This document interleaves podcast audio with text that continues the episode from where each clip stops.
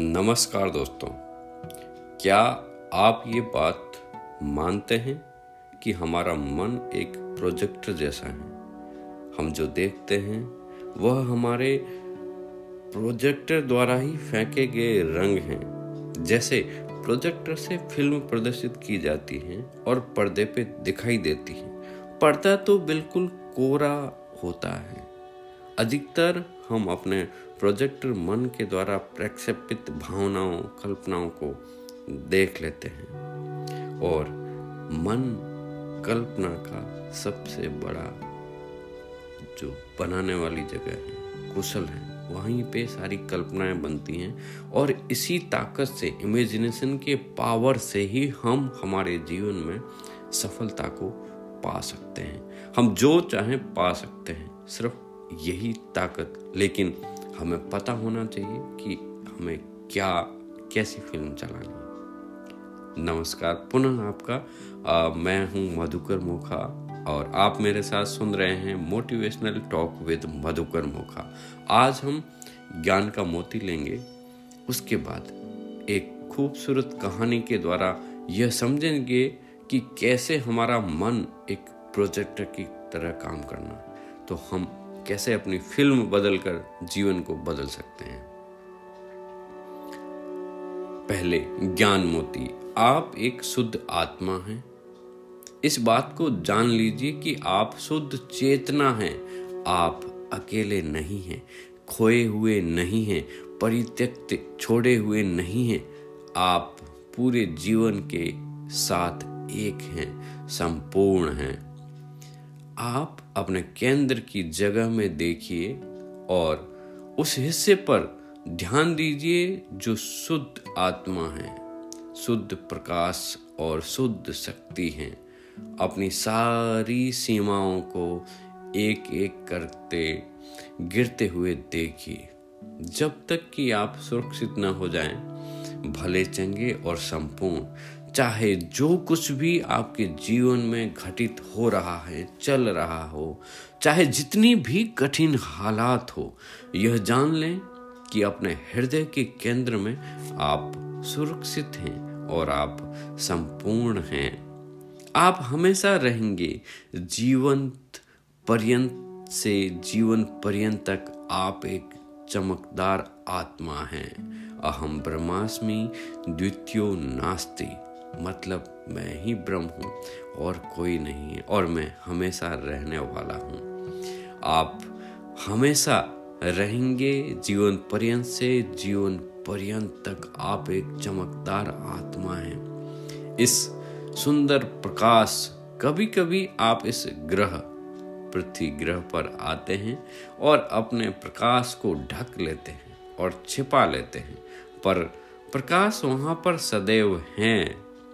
जैसे जैसे आप उन सीमाओं को टूट जाने देते हैं और अपने अस्तित्व की असली सुंदरता को पहचान लेते हैं, आप शानदार रूप से चमकते हैं। आप प्रेम हैं, आप ऊर्जा हैं, आप आत्मा हैं, आप प्रेम की आत्मा हैं जो चमकदार रोशनी बिखेर रही है। अपने प्रकाश को चमकने दीजिए। जी हाँ साथियों, हम वास्तव में अपनी ही मन से कल्पनाओं के द्वारा अपने इर्द गिर्द एक छोटा सा घेरा बना लेते हैं, एक दीवार बना लेते हैं और फिर वो हर्डल्स जैसे काम करता है। जब ये आप आप कल्पना कीजिए कि एक कमरे के अंदर बैठे हैं अब वो जब वो दीवार टूटती है ना तो हमें एक बार लग सकता है कि क्यों हो रहा है। लेकिन आप इस अनंत आकाश के साथ मिल रहे हैं, तारतम्य हो रहे हैं।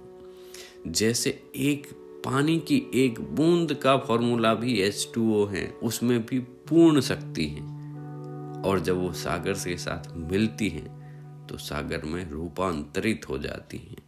आप भी अपनी इस शक्ति शक्ति की ये जो काल्पनिक दीवारें हैं, इसको जब तोड़ देंगे, तब आप उस परम शक्ति के साथ अपना तारतम्य बना लेंगे और आप संपूर्ण बन जाएँगे। वो पहले से ही हैं आप। सिर्फ़ इस बात को जानना है। आप सभी का हृदय से आभार है दोस्तों। हम छोटी सी एक कहानी के द्वारा समझते हैं कि हमारा मन कैसे प्रोजेक्टर की तरह काम करता है।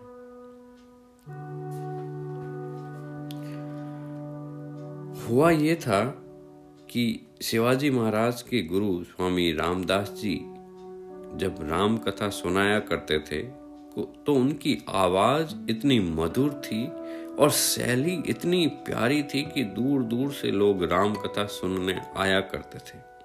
और ये दिव्य लोकों में भी खबर पहुँची हुई थी। एक दिन हुआ ये कि स्वयं हनुमान जी उत्सुकता हो गई वे भी आदमी का वेश धारण करके श्रोताओं के बीच आकर बैठ गए। एक दिन ज़िक्र आया कि हनुमान लंका गए हैं। सीता के, सीता जी के पास राम जी का संदेशा लेकर अशोक वाटिका में, जहाँ सीता माता कैद थी। सफ़ेद रंग के फूल खिले थे। हनुमान जी स्वयं सभा में मौजूद थे और कहानी सुन रहे थे। फटाक से उठकर खड़े हो गए और उन्होंने कहा कि महाराज, इस कहानी में थोड़ा सा परिवर्तन कर लें।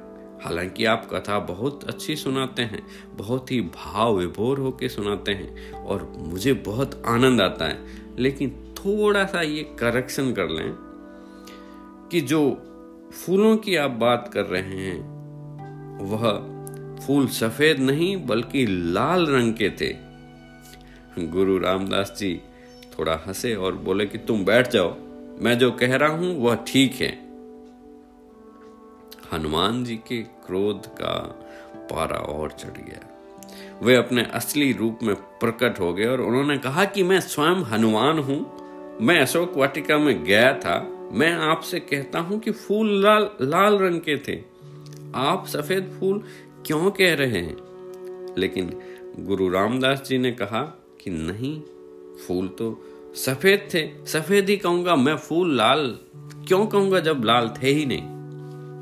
हनुमान जी इस बात को लेके परेशान हो गए हनुमान जी बोले, हाथ कंगन को आरसी क्या, हम अभी अभी सबूत ढूंढते हैं। हनुमान जी बोले तो चलो, स्वयं भगवान राम जी के पास चलते हैं और वही फैसला हो जाएगा, हाथों हाथ हो जाएगा।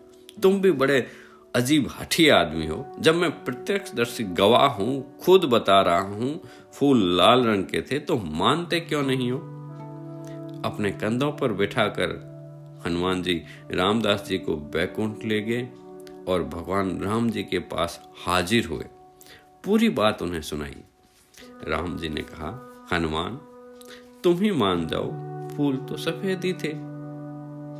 हनुमान जी ने कहा, हद हो गई। आप भी रामदास जी का पक्ष ले रहे हैं। सच पूछो तो आप भी वहाँ अशोक वाटिका नहीं गए थे। मैं अकेला गया था और मैं ही एक इस मात्र एकमात्र प्रमाण हो सकता हूँ कि फूल किस रंग के थे। राम जी ने कहा, नहीं, तुमने उस समय जो देखा, वह सही ढंग से नहीं देखा होगा। हनुमान जी ने कहा, प्रभु, क्षमा करें। आप भी वहाँ मौजूद नहीं थे, इसलिए आपकी बातों से, आपको पता ही नहीं है। गया मैं था या आप गए थे? फिर उन्होंने कहा कि माँ सीता वहीं थे। उनसे पूछता हूँ। रामदास जी के साथ सीता माता के पास गए और वहाँ जाकर हनुमान जी ने कहा माता आप ये बताएँ कि वहाँ फूल सफ़ेद रंग के थे या लाल रंग के थे? आप तो वहाँ प्रत्यक्ष थी और आपको सब याद है। सीता माता जी मुस्कुराए और बोले, कि हनुमान, क्योंकि तुम मेरा संदेश, मेरे पास संदेशा राम जी का लेके आए थे और वो जो फूल थे, मुझे अच्छी तरह से याद है कि वे सफ़ेद रंग के थे, लाल रंग के नहीं थे। हनुमान जी को एकदम झटका लगा। बोले, सीता माता, आप भी, जब वो लाल रंग के फूल थे तो आप भी इनका ही पक्ष ले रहे हैं और आप भी इसको सफ़ेद बोल रहे हैं? सीता माता ने समझाया हनुमान जी को कि, हनुमान जी, बेटा, फूल तो सफ़ेद रंग के थे, लेकिन हुआ क्या था कि रावण के प्रति तुम बहुत क्रोधित थे। तुम्हारे मन में बहुत गुस्सा था और तुम क्रोध के चश्मे से जब देख रहे थे तो वो सत्य नहीं था। तुम्हारी आँखों में गुस्से की वजह से खून उतरा हुआ था। तुम आग बबूला हो रहे थे, लाल पीले हो रहे थे और उस क्रोध में सफ़ेद फूल भी तुम्हें लाल दिखाई दे रहे थे। ये तुम्हारे क्रोध का ही रंग था, फूलों का रंग नहीं था, हनुमान जी। तुम ही सुधार कर लो, रामदास जी सही कह रहे हैं। जी हाँ साथियों, हमारा मन भी एक प्रोजेक्टर के जैसा है। हम जो कल्पनाएँ करते हैं, वही बाहर के जगत में प्रदर्शित हो रहा है। अगर हम मन में ये मानते हैं कि दुनिया बहुत अच्छी है, कितना सहयोग करती है तो दुनिया वास्तव में अच्छी है। जैसे ही नज़र बदलेंगे, नज़रिया बदल जाएगा और दृष्टि बदलेंगे तो सितारे बदल जाएँगे। सोच बदलेंगे तो बाहर सब कुछ परिवर्तन हो जाएगा। जी हाँ दोस्तों जो ऊपर है, वह नीचे हैं, जो भीतर हैं, वही बाहर हैं। तो सारी करेक्शन मैकेनिज्म हम जो मन पे फ़िल्म चला रहे हैं, अगर उसको करेक्शन कर देंगे, तब दुनिया पूरी बदल जाएगी। आशा करता हूँ कि आपको यह समझ में आया होगा। फिर भी यदि कोई प्रश्न हो क्वेश्चन हो तो मुझे मैसेज कर सकते हैं। आप सभी का हृदय से आभार। बस हँसते रहें, मुस्कुराते रहें, खुश रहें व सुनते रहें motivational talk with Madhukar Mokha. कल फिर मिलते हैं नए एपिसोड में। तब तक के लिए जय हिंद, जय भारत।